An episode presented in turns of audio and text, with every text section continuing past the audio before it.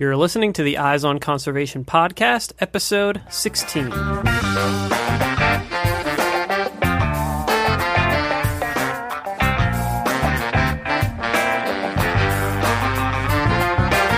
Welcome to the Eyes on Conservation podcast, where we bring you engaging conversations about wildlife conservation issues from all across the globe.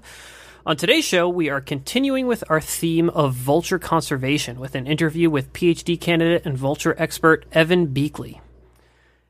Now, Evan and I have been close friends for a while now, and it was actually through our work with vultures that we were first connected.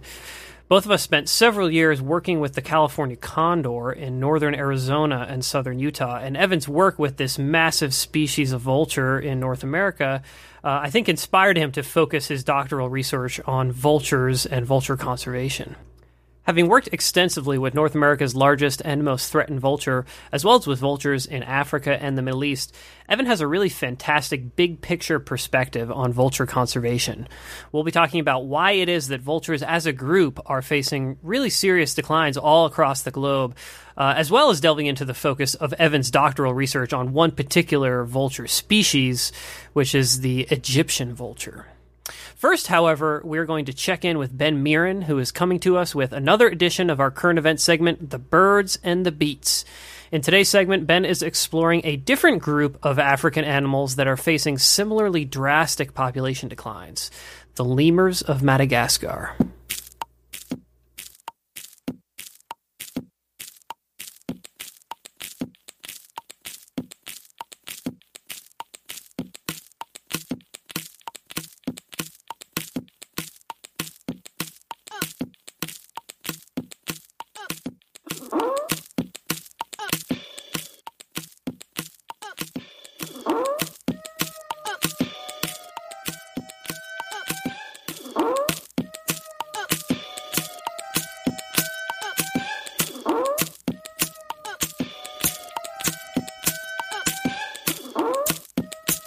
Welcome to the Birds and the Beats. In today's segment, we're going to travel to a different part of Africa, where an endangered group of mammals is becoming increasingly critical to the survival of a very different ecosystem. Much like vultures or the soap of the savannah, the lemurs of Madagascar are the gardeners of the island's tropical forests. Madagascar's fruit trees depend on lemurs to spread their seeds around the forest through their scat. Research has shown the seeds of common canopy trees in the island have a 300% higher chance of sprouting and becoming saplings when dispersed by lemurs. In the lemur's absence, they simply fall to the ground and are forced to compete with their parent tree for resources. The following song was inspired by this symbiotic relationship and is composed from the calls of various lemur species as well as sounds recorded from trees and seeds.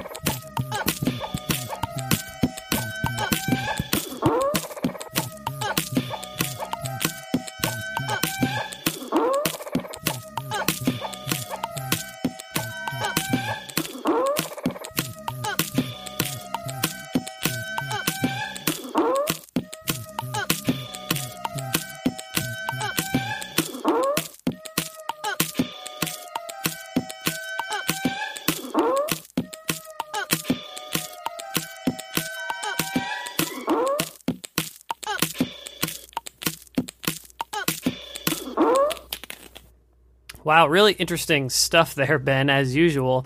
Uh, tell us a little bit about some of those sounds that we're hearing that you incorporated into this new track.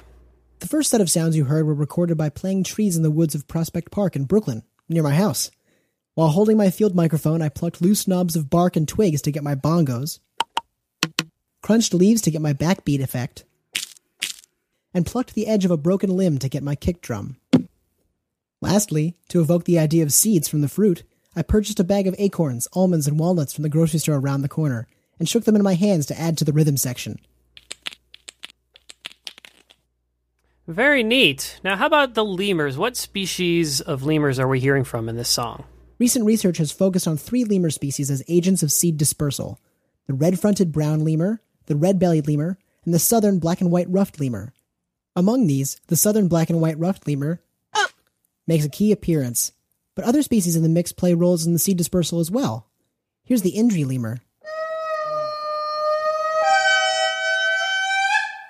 It's primarily folivorous. It eats mostly leaves, but its diet also includes occasional fruits. The ring-tailed lemur is another fruit-eating species you heard in the breakdown. It relies on tamarind fruits for almost 50% of its diet during the dry winter season from May to October. These animals can ingest seeds that are often too big for birds or to be carried by the wind, and so are essential to maintaining the current balance of tree species in the forest. Now, as we've seen through our examination of vulture populations across the globe, symbiotic relationships like this can often be upset. Uh, so I guess I'm wondering what the conservation status of these lemurs is. Not great, Matt. 91% of Madagascar's 103 known lemur species are already endangered, and recent increases in the lemur pet trade, alongside a general decline in frugivorous or fruit eating lemur populations, are starting to undermine the survival of the island's endemic fruit trees. Researchers estimate that as many as 28,000 lemurs have been kept illegally as pets in Malagasy cities over the past three years alone.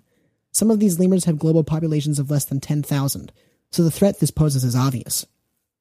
Conservation efforts around the world typically focus on mitigating more typical threats like deforestation and hunting.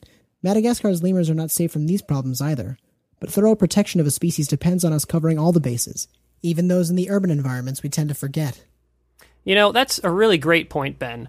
As wildlife biologists, I think we often overlook the importance of paying close attention to urban environments and the role that these areas play in the conservation of wildlife. While we generally consider areas with really dense human populations to be having detrimental effects on wildlife, like the example that you explained in Madagascar, this is not always the case, and it doesn't have to be. In the interview that we're about to hear, Vulture expert Evan Buechley talks about how one of Africa's largest population centers has become a haven for many endangered species of vultures and other avian scavengers. Let's jump into that interview. All right, I'm here with Evan Buechley, who is a PhD candidate at the University of Utah and uh, a, a longtime good friend of mine. Uh, welcome to the Eyes on Conservation podcast, Evan. Thanks a lot, Matt. It's uh, it's great to be here, and it's uh, good to talk about some vultures with you. Yeah, for sure. So, yeah, Evan, uh, you and I uh, share a love of vultures since the two of us worked together for a number of years uh, on the California Condor Recovery Program in Arizona. So, um, I think I know your answer to this first question I'm going to ask you, but I'm going to ask it anyways. Um, h- how did you first become interested in, in vultures and vulture conservation? Yeah, it's probably what you're thinking, which is um, that I, I, had long been kind of interested in birds since ch- childhood and had a had an interest in birds, but not really vultures. I mean, I didn't really know much or think about vultures really at all um, until I was relatively recently out of uh, undergrad and happened across a posting for a job position working on the California Condor Recovery Program in, in Southern California and that was a program that I had heard about. It's a you know being a pretty famous program in in conservation biology, and so I, I uh, applied and got accepted as a as an intern with the U.S. Fish and Wildlife Service, um, and went out and spent some months out hiking around in in some of the wilds of Southern California, up in the mountains, and and tracking condors around. And it it really quickly became apparent that that vultures were pretty awesome, and specifically specifically California condors, um, just in, in terms of, I guess, in a lot of different ways. But uh, one thing that really stuck with me right away was just how intelligent they were, how uh, there's really complex hierarchies within them, and just they're very complex and and interesting um, interesting birds. And so that really that really got me interested. And then then a position opened up with the Peregrine Fund, working with California condors as like a full time thing in in northern Arizona, and so I managed to transfer over there and continue to work with condors for quite a few years, and that really just kind of solidified my interest with with vultures. As much as I would like to dedicate this entire program to talking about California condors and, and how amazing they are and, and, and what an interesting species they are um, mm-hmm. and, and, all of the sort of conservation threats that they face. Um, I, I, think I'm going to save that for a, a, future episode of the podcast because I mm-hmm. do want to jump into um, the, the, the research that you're doing currently um, at, at, the University of Utah as a part of your your PhD. So I, I guess I would ask you, you know, I mean, was it this? Uh, I, uh, I, mean, did your work uh, as a biologist with uh, working with the California condor did, did that inspire you to um, uh, pursue your current research focus? Yeah, yeah. I mean, definitely. Um, so after after working with with condors for several years, um, I mean, I, I, still think of myself as as a, as a broad biologist in in the sense that I would love to work and study a, a number of different organisms, and and I've done a lot of uh, work with with different birds, and um, but I think after working with with the California Condor Project, vultures have really become my specialty and what I'm most interested in doing. And so now at the University of Utah, that's that's what I'm working um, on my PhD with uh, is is specifically vultures, and it it definitely originated in that, and just kind of seeing how seeing how complex and interesting the scavengers were, and then also how how understudied they are. Um, there just hasn't been that much research into them until the last couple decades where where things have really started to take off.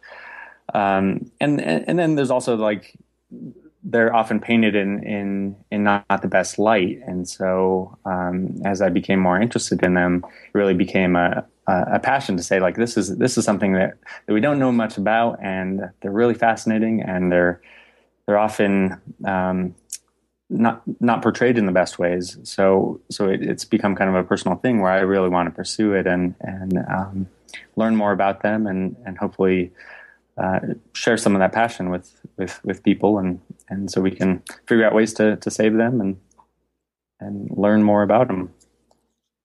So the California condor is uh, a new world vulture, um, and mm-hmm. the vultures that you're currently working with um, are old world vultures. Uh, what is the difference?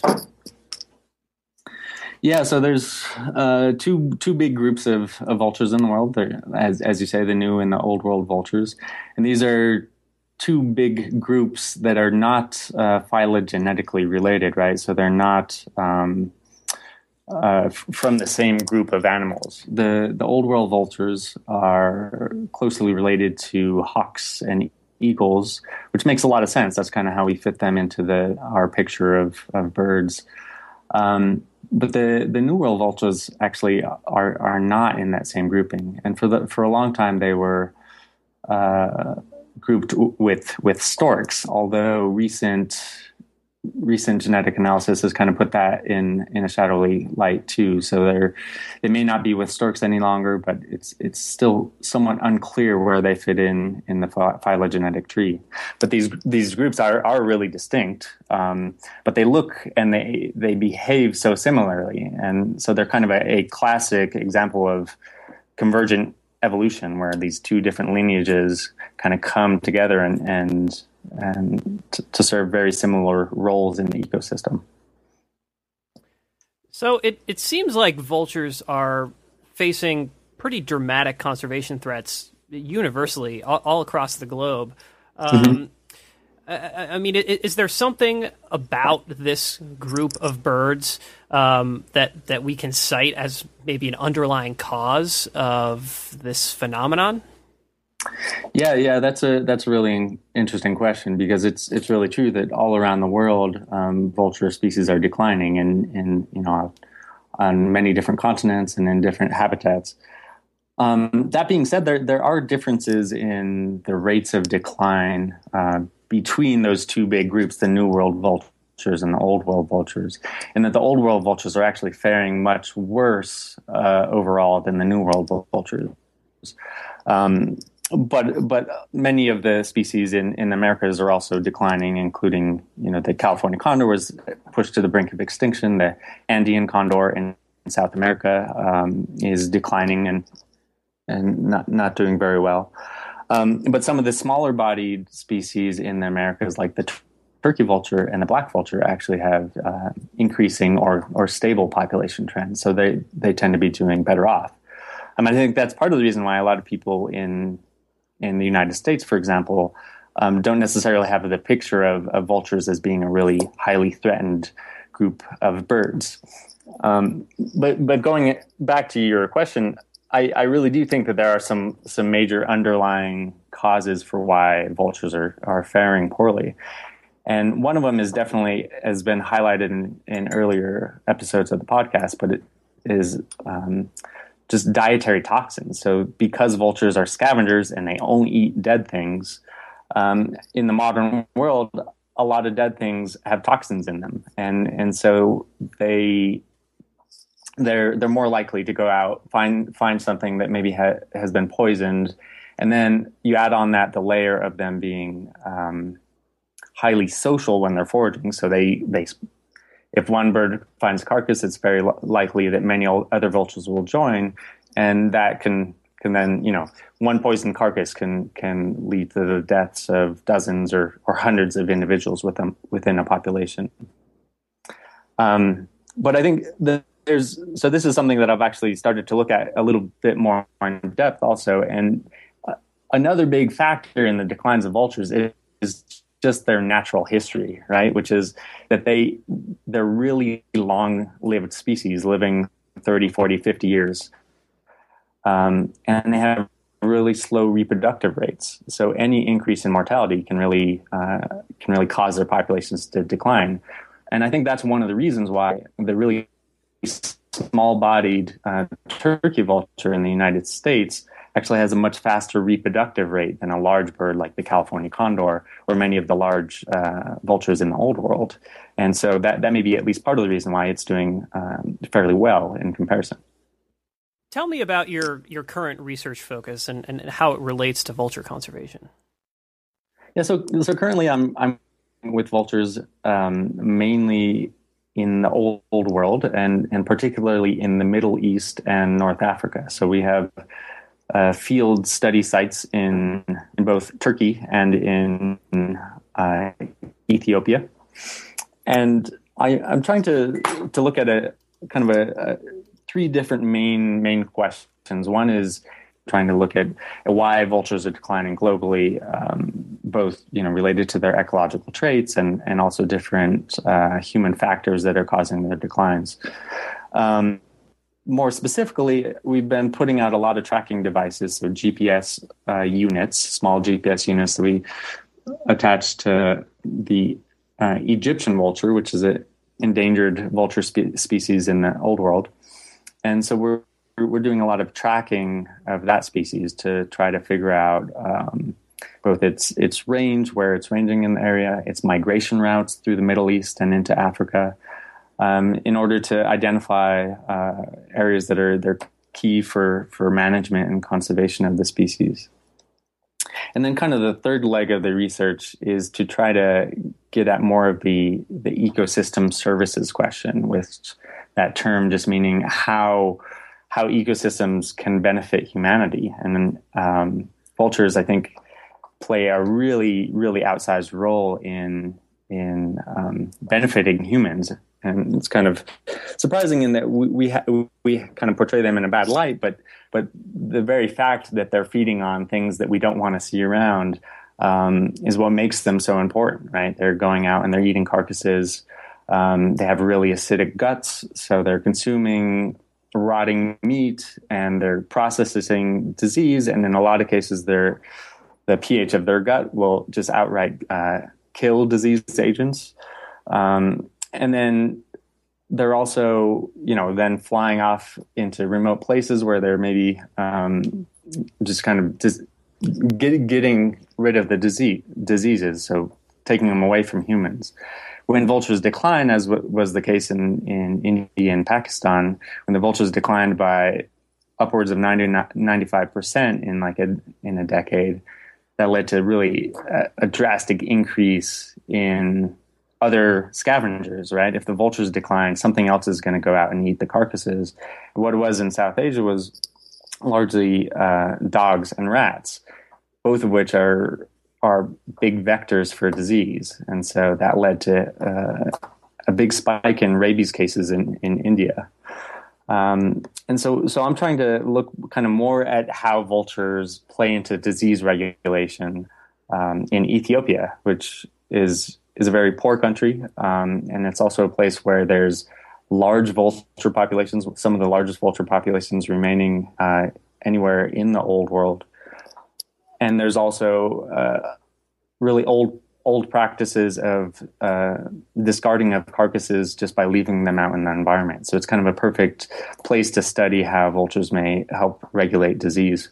So tell mm-hmm. me, I mean, what what is special about the Egyptian vulture? I mean, just give me sort of, you know, for folks who know nothing about the natural history of of this species or what it even looks like, um, you know, what what's special about this species? Yeah, the, the Egyptian vulture is is uh, really interesting. Um, it's it's a relatively like small bodied bird, um, kind of about the a little bit bigger than a turkey vulture, um, but it it has kind of dazzling, dazzlingly white plumage. So it's all white um, with kind of a bright yellow head. Um, so it's it's a rather strikingly very clean looking, uh, rather be- uh, beautiful bird. Um, it it's it's relatively well known throughout the Middle East because it's uh, it's it's regarded as a human commensal, just meaning that it it it's often found around people, and it, it likes uh, you know it visits uh, villages and often even nests very close to villages, and so it's this uh, species that is kind of closely associated with villages, particularly in the Middle East and North Africa. And so there's a lot of actual uh, uh, talk of, of Egyptian vultures in in ancient writings and you know Egyptian times, and it's a very prominent prominent bird throughout um, early human history. Um, it's also renowned in in biology for for its use of tools. So it's one of the one of the few bird species, really of, of any animals, that is known to use tools. Um, and what it does is it uses both, both rocks and sticks to to help crack open ostrich eggs, which are one of its favorite food sources in the in the African savannas. Um, so those are those are a few interesting stats about the species. That's fantastic. I did not know that uh, Egyptian vultures were tool users. Wow, amazing. Uh, maybe you could just give me a description of sort of what what their niche is. You know, what's their sort of specific role? You know, uh, uh, on a carcass or or within this sort of uh, guild of scavengers that exists uh, in this part of the world. It's a relatively small vulture. Um, it has like a long, skinny, downward hooked bill. Uh, and it's very skittish. So you actually rarely see it um, at like a, a, fresh carcass, or if you do, it'll just be on the periphery, kind of waiting for all the all the activity to clear out, um, which is indicative of its role in scavenging, which is is that it goes around and comes in late after everything else has kind of decided to leave a carcass, and will then go out and and kind of pick pick through the tough tough remnants that have been kind of left behind. Um, it it also I think specializes in in, uh, in finding things that other vultures wouldn't. So the old world vultures scavenge predominantly by by sight, um, and and therefore a lot of them rely on really large carcasses. But the Egyptian vulture is is known to really find a lot of small carcasses, including small mammal carcasses, and and you know eating ostrich eggs, like I mentioned, and so it has has kind of a, a, a role at the periphery of large carcasses and maybe you could explain what the range of the bird is and you mentioned that you know the, the, the study sites that that um, that you have set up for your research are in Ethiopia um, and in Turkey. Um, I mean, is this a migratory bird? Is it going back and forth between these two areas? Yeah, so the the Egyptian vulture has a really broad uh, range. So all, it's found all the way from Western Europe uh, into South Asia, into into India, and then southward into uh, North Africa, into East Africa, into Kenya and Tanzania. And there's actually a small small population in South Africa near uh, Namibia. It's kind of a isolated population. Um, so basically, throughout you know Europe, Asia, and and Africa, it can be found. Although it's been declining drastically, it declined a lot in, in Europe. Um, populations in in southern and eastern Africa are really in decline, and related to uh, Asia, the, the numbers declined a lot. So really now the real heart of the species range is in the Middle East, in North Africa, and in Spain. Um, it also is a migratory species, so it's it's migrating between these between um, Europe and and Africa, and also from kind of the Central Asian plateau into South into into India um, and the Arabian Peninsula. Initially, uh, when we were starting to track this species, uh, there's very little research done on it in the Middle East, and so we we didn't we knew it was a migratory species and that the birds left um, they left Turkey at the end of the summer, and there's there's evidence from raptor migration counts in Israel, particularly um, showing that you know large numbers of Egyptian vultures pass through Israel on, on their way south, um, and then also evidence that that Egyptian vultures winter in, in in northern Africa. But we really didn't know when we first put on the, our tags, and it was really I think. Um, we had established field sites in both Turkey and Ethiopia. And we, we tagged birds with GPS units in Turkey in the summer, and they happened to migrate to Ethiopia and, and overwinter. And we went down to Ethiopia, and we managed to track down some of those same individuals that we had tagged um, about 4,000 kilometers to the north in, in Turkey. And so that was um, not total luck, but there's definitely some luck involved. So you mentioned that that that, um, that the Egyptian vulture is is in decline, and that you know these mm-hmm. these populations have declined pretty dramatically. Mm-hmm. Um, uh, I mean, do, do do you have any sense of uh, uh, the the causes of this decline? Yeah, it's it's challenging to, to list you know just one one cause or one or two th- things in that we're talking about you know like more than half of the the world's surface. So there's a there's a number of factors that are at play, and it's it's definitely kind of a regional thing, or even country by country. Um, th- that being said, there a lot of you know what what people are finding wherever they study it are some of the same causes that are causing the declines of vultures all around the world. Um, I think the major the major cause of decline is still from from dietary toxins, whether that's uh, uh, lead poisoning from from bullets or diclofenac in South Asia, uh, a veterinary drug that's poisonous to vultures. Um, there's um, in in in Turkey, the the vultures are reliant on garbage dumps, so there's some indication that they may be ingesting ingesting plastics and things that, that may be detrimental to them, although we don't know a lot about that quite yet. Um, other factors include direct human persecu- persecution. So, in parts, um, there's a big project in the Balkans and in, in southeastern Europe um, that has shown that, that human persecution of nests can be a big factor in declines. People going in and, and actually collecting eggs for specimens or, uh, or, or just sh- shooting at birds. Um, energy infrastructure is a, is a big cause of decline um, in a large a lot of large birds of prey, um, particularly vultures, because they're reliant on thermals and they're kind of slow and lumbery in flight, um, and so things like power lines and wind turbines um, have been shown to to to kill Egyptian vultures and and a lot of other large species. So I think it's it's definitely like a multifaceted problem. Um, but when you kind of hone into to different regions, then different things become more more important. So I'm I'm wondering if you know through your research thus far, um, if if you've discovered anything that was particularly surprising. I mean, you you mentioned you know the the sort of luck that was involved in you know the the fact that mm-hmm. the, the, mm-hmm. birds you were tagging in Turkey you know actually ended up you know migrating to an, an area close to you know your established research site research site in Ethiopia. But as far as what's causing these you know the declines of these birds, you know as far as mortality factors are concerned for the species, you know have you guys uh, uh, discovered anything surprising thus far? Well, in, in in terms of mortality, I can't say that we have um, a, uh, a great grasp on lines in in Turkey and Ethiopia specifically, um, but the, the, there is some anecdotal evidence of, of, things that may be really important.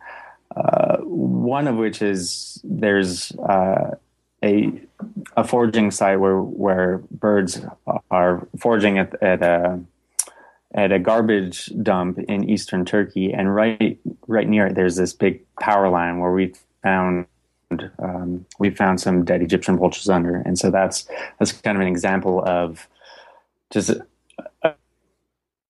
a, a, place that's attracting vultures, and then there's this this really lethal um, uh, thing right next door, and so you know that that could be a significant significant cause of mortality, um, and and something that we're we're we're hoping to work with the Turkish government to to think about ways we can renovate power lines. In a lot of cases, there's really simple simple ways to update those things. Um, another, I think, really interesting thing from our research uh, has has just been looking at the the migration routes of the Egyptian vultures. Um, and one thing that's been really striking is that all of our birds are uh, have have a very similar um, similar migration route, and in particular, they're they're crossing over a strait between the Arabian Peninsula and the Horn of Africa. Um, it's called the Bab el Mandeb Strait. Uh, which is just I think it's about 12 miles wide, and there's a couple islands there. So it's a it's a really I- ideal crossing point between the countries of Yemen and and Djibouti, and I think that's that's something that we're really curious in looking into more, just for the fact that if you, if you have so many birds concentrating in a single single place, if there is if there is something dangerous there, whether it's human persecution or power lines or um, uh, w- whatever it may be, then if all you know birds from a large population are all funneled through a narrow area, that could be a really uh, important place. So that's that's something we're we're looking into investigating more. So, how are vultures in general doing a- across Ethiopia? Ethiopia is uh, is is a really fascinating country, and there there really has been very little research done um, in, in regards to vultures in the country, uh, much less so than than almost you know many other countries in the world, including Kenya and Tanzania and, and other places. So so we don't know very much about vultures in, in Ethiopia. Um, but that being said, their populations are really robust. Um, there's much larger vulture populations. Um, from from personal experiences, there's a lot more vultures in Ethiopia than there are in Kenya or um, or really any other place that, that I've been.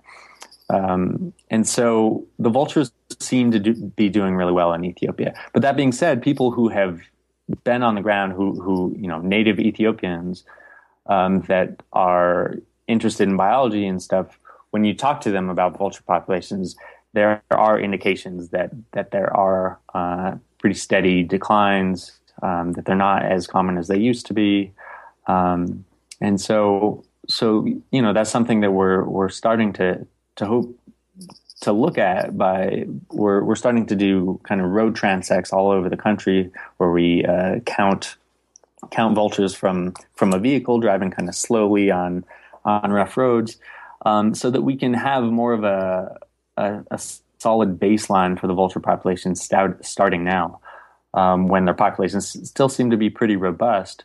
And then going into the future, you know, we can we can have a better uh, better baseline to, to measure changes against. There there are also are some indications of things that are currently causing uh, vulture declines across the country, um, as as Corinne talked about in, in Kenya and really all around the world.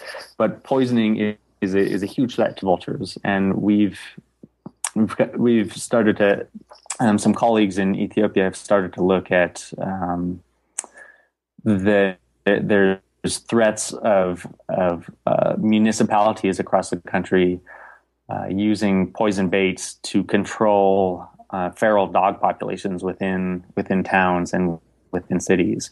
And then often they, they, they collect the dogs that are poisoned, but then they just take them out to a municipal open system dump, and they're dumping them in these in these dumps where you know vultures are then come, coming and eating on the carcasses. So we know that, that that is happening. We know that they're they're using poisons, that they're going out to these dumps, and that it's very likely that vultures are then going and feeding on them. We don't have a lot of, of um, uh, direct evidence of those declines yet. So it's it's it's both really exciting to be working in Ethiopia, where we we don't know that much about it, but it's also there's a lot of challenges, right? Because we we can't um, directly compare our results against uh, previous previous counts um, in in many cases. So it, it sounds like vulture populations in Ethiopia. I mean, it, it, it, sounds like there are some of the same threats that vulture mm-hmm. populations mm-hmm. are experiencing, you know, a, a, across East Africa um, and and also in other parts of the world. Um, but I mean, despite that, like you say, these vulture populations, you know, uh, seem to be a lot more robust than they are in you know some of the neighboring countries in East Africa. And I, I mm-hmm. wonder if you have any sense of why that is. You know, why is it that these vulture populations, you know, uh, uh have have maintained, you know, these these higher population numbers? Yeah, yeah, that's it's an interesting question, and I, I can't um, pretend to, to know the true answer. Um, but I, I have a couple suspicions. Um, it, it, it's also it's it's like it's particularly amazing considering that Ethiopia um, is the second most populous country in Africa. It's after after Nigeria. It's it's there's people everywhere. It's not Ethiopia is not a pristine environment. Um, it's it, there's you know there's people everywhere. The the, the country is highly modified, um, and and a lot of the the wild large mammals are critically endangered in Ethiopia. Things um, that you find south in, in Kenya and Tanzania, like the, the wildebeest, are basically non existent um, um, in, in Ethiopia. And so that further, you know, begs the question of if all the large mammals are all also gone and there's people everywhere, like why, why are the vultures doing really well?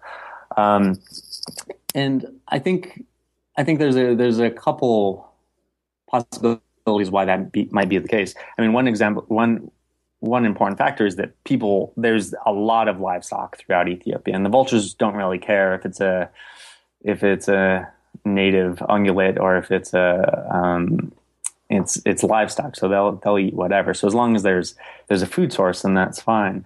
Um, Ethiopia is also a, a, country where there's not it's it's not very highly developed, and so there's um, the waste system is still very rudimentary, and so throughout the country, um, most small towns will have a local butcher who will uh, butcher butcher animals for human consumption, and then there'll be a site associated either directly with that butcher shop or or maybe just outside of the town where the remains of the animals that have been butchered are thrown.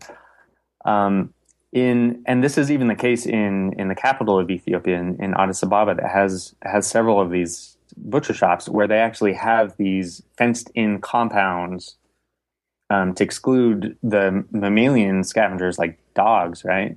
Um, where they throw all the the remains of the of the, the bones and things that aren't aren't for human consumption, and they effectively work as as uh, vulture vulture restaurants where there's just hundreds of vultures coming to these these butcher butcher shops um, and consuming the remains of meat.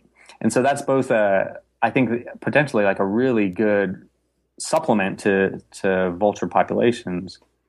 And it's also it's kind of a mutually beneficial thing where the vultures are coming and they're removing all this waste from in in the case of Addis Ababa from like inner city. They're they're you know getting rid of all this um, waste that could be a really important or big threat in terms of in terms of disease is if it was just sitting there and festering or if dogs were coming and eating it and um, one one last thing I would say about that is Ethiopia also there there's there seems to be quite a a conservation ethic amongst the Ethiopian people um, that is that is more that is surprising just in in in the extent to which people are um, really interested in in in wildlife and in conserving things. Um, and that is that can be seen when you're out birding in Ethiopia in in that like a lot of birds, things like like doves that you cannot get anywhere close to in most places in the world, you can walk right up to in Ethiopia. And I think it's indicative of a kind of long found reverence for wildlife in the country. Um, so that may that may play play a role as well. Very interesting. Very interesting. So, it, I mean, do do vultures in particular have uh, sort of cultural significance uh, within Ethiopia? No, I mean, not not not that I'm aware of. Um, but but that being said, like they're not they're not um, reviled either. It's not a it's um, they're not looked down upon either. So it's right, and they're, and they're obviously you know they're they're they're playing this this important and you know it's seemingly very visible role within these human mm-hmm. communities by removing all of um, you know this uh, this this waste, right?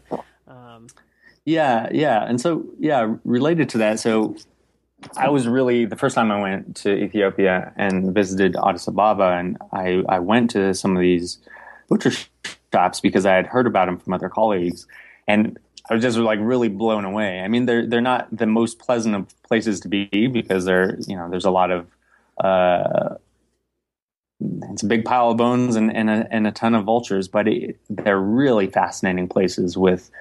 Um, in some cases, literally hundreds of vultures um, gathering, as well as in some cases many different species of eagles and um, black kites, um, thick-billed raven, which is an endemic raven species to the endemic to, to the Ethiopian highlands. And so there's these, you know, in the inner city, there's this, there will be this butcher shop and there's like a group of um, maybe five or six endangered species and a few endemic species, and they're all concentrated, you know, in this, in downtown Addis Ababa.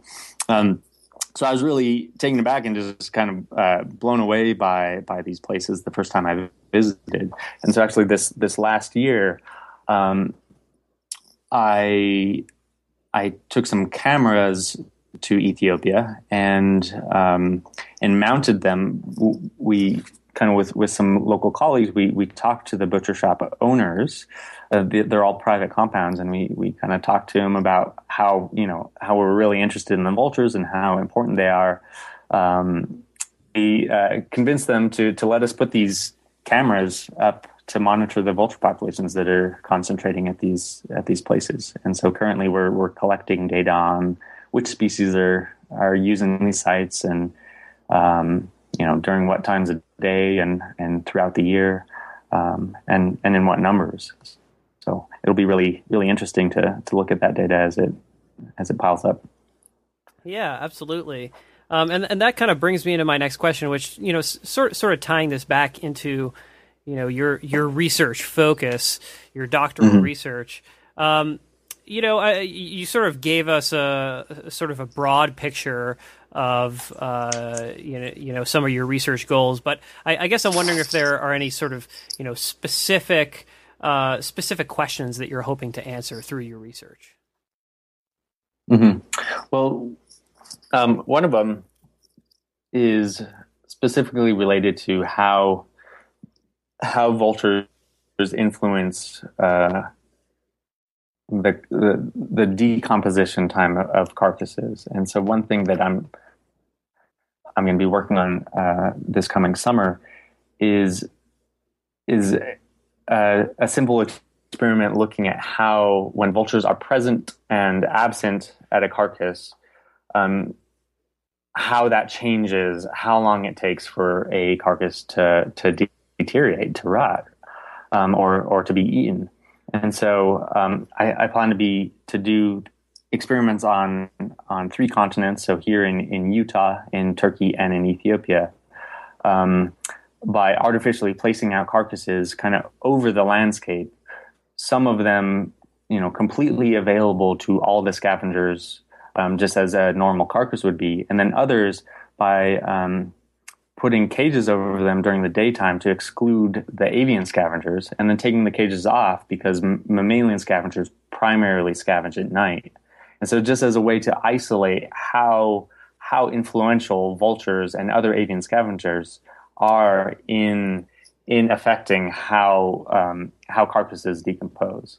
And I think that's it's a it's a pretty simple question, but it's um, it's something that I think is really important to look at because if we if we have declines of vultures across continents, um, I think that, that, it, that can cause really profound changes in in in global ecology that we don't really we don't know really what the repercussions of that will be, and so that that'll be to figuring out how um, you know what what some of the effects of declines in vultures may be.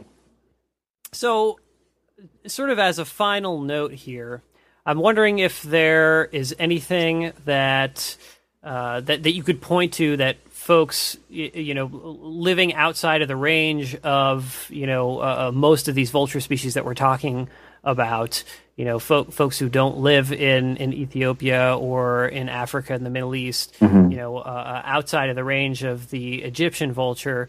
Is there anything you can point to that um, that that folks can do to to help in conservation efforts for these birds? Yeah, yeah, I, I, think it's a really good question, and, and I think there are a lot of ways that um, people can affect things both locally and internationally. I, I, personally really like to promote conservation locally, even though even though I you know I, I don't work in my own backyard here in Utah, but I'm but I'm uh, working overseas. But I think I think for for most people, it makes a lot of sense to think about things in your backyard. Um, and and in our backyard in the American West, we have um, a highly endangered uh, vulture species, which is the California condor. Um, and so I think to to that species, um, learning more about the non-lead uh, issue in terms of um, using non-lead a- ammunition for if if you are going to go out and hunt, or if you you have uh, hunters in the family. Um, I think that's that's something really important that we can help kind of spread the message locally. In in, in terms of international work, um, I think that if if you have a particular interest in in a conservation issue, um, it does make a lot of sense to to donate uh, money to organizations that really have the the that are really specialized in that issue and have projects going and, and really have people on the ground and, and, and know what to do. Um, so, so a couple organizations that I've I've worked with or am currently working with that are doing really great work um, in terms of vulture conservation um, are Kuzey Doğa Society, which is the a nonprofit that we collaborate with in Turkey. Um, also, uh, the Peregrine Fund, which uh, is doing a lot of great work in, with vulture conservation, both in the United States and in Africa and in South Asia, um, are, are, good organizations if you're concerned about um, if you're concerned about vultures.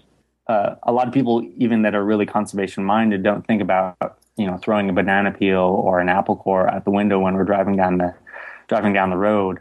Um, but there's a lot of evidence that littering like organic matter on highways can really uh, play a big role in um, in causing you know increased mortality along roads. So so like that apicore will attract you know more larger uh, mice populations to live along the side of the roads, and then you have a red-tailed hawk that comes in trying to hunt the mouse. It gets hit hit back car, and then a turkey vulture comes in to feed on the roadkill, and it can kind of just perpetuate a cycle. Um, so I think that's a that's a really simple and easy thing that we can do locally a, a, good tip, a good measure to protect, you know, both raptor and, and vulture populations that um, that that I wasn't aware of that that was sort of brought to my attention uh, through that that conversation I had with uh, with Corinne Kendall a, a couple weeks back. So um, mm-hmm. yeah, that's that's def- definitely a good one to reiterate for sure. Um, well, yeah, thank, thanks uh, a, a lot for coming on the show today, Evan, and for sharing all of this fantastic knowledge about uh, vulture populations um, in, in, the Middle East and in East Africa, and also here in the American West. Um, yeah, it's been a lot of fun, and uh, I've learned a few things, despite the fact that uh, you know we've talked about all these issues uh, sort of numerous times over beers. Um, yeah, it's it's been fun. yeah, well, th- thanks a lot, Matt, and uh, best of luck on the on the podcast as it goes forward. It's been fun. All right, that was our interview with PhD candidate and vulture expert Evan Buechley. As we talked about, Evan has a great perspective on vulture conservation, having worked with vultures on three continents. But it was the details that he shared about the Egyptian vulture that really blew me away. I had no idea that these birds are tool users. How fascinating. I was also really interested by the cultural role that Egyptian vultures have played throughout early human history. Now, as usual, it is the connections between wildlife communities and human communities that I find to be most intriguing. And Evan's work documenting the presence of endangered avian scavengers at carcass dumps within Addis Ababa is truly amazing. Can you imagine seeing groups of hundreds of scavenging birds, many of them endangered, within some of our largest cities in North America? Of course, as Evan talks about, there is this natural symbiosis between human communities and avian scavengers, and this is certainly a global phenomenon. Dump sites all across the world are places where scavenging birds congregate. California condors were known to visit dump sites in Southern California up through the 1960s. So maybe the practices of butchers in Addis Ababa could serve as a model for other large cities around the world? Hopefully, Evan's research will help us answer this very question. Now, Evan also had some great ideas for how folks can get involved in vulture conservation efforts no matter where they live. And first and foremost, is make a donation. Evan mentions several nonprofits working to protect vultures both within his study areas in Turkey and Ethiopia, but also all across the globe. Check out the show notes page for this episode to learn more about these organizations. Evan has also just launched a crowdsourced fundraising campaign to help fund his research on Egyptian vultures. He has timed the launch of this campaign to go alongside the release of this podcast episode. So let's help him get this campaign off to a good start. Uh, you can check that out at gofundme.com slash vulture. So again, that's go g o fund me f u n d m e dot com slash vulture. You'll find his campaign there, and all of these donations go directly towards funding Evan's Egyptian vulture research in Turkey and Ethiopia. Very cool. Now, to protect vultures in your own backyard, there are a number of things that you can do regardless of where you live. And first of all, and I know I've said this before, but I'm going to say it again if you are a hunter, you really have to make the switch to non lead ammunition. There's really no excuse not to do this. And if you have friends or family members who hunt, start this conversation with them and let them know how important it, this issue is. Um, if you want to learn more about this issue, or maybe you're looking for a resource to help convince a friend or family member of the importance of this issue, uh, be sure to check out my feature length film on this topic, uh, which you can find at scavengerhuntfilm.com. And you can watch the film there on that website. Now, another easy tip for protecting vultures as well as raptors is don't litter. This is an issue that was brought up by Corinne Kendall, but it's worth reiterating here. Uh, stop throwing that organic waste out of your car window. Uh, in doing so, you're attracting these small prey species, which lures both raptors and scavengers closer into major highways and uh, can increase the rate of collision deaths for these birds. Now, that about wraps it up for this episode of the Eyes on Conservation podcast. Be sure to check out those show notes for more information on Egyptian vulture research and how to get involved in vulture conservation no matter where you live. Those show notes can be found at wildlensinc.org slash EOC16. That's wildlensinc.org slash EOC16. This podcast is produced by myself, your host, Matt Podolsky. The Birds and the Beats is produced by Ben Murin, and our theme music is by the Humidors.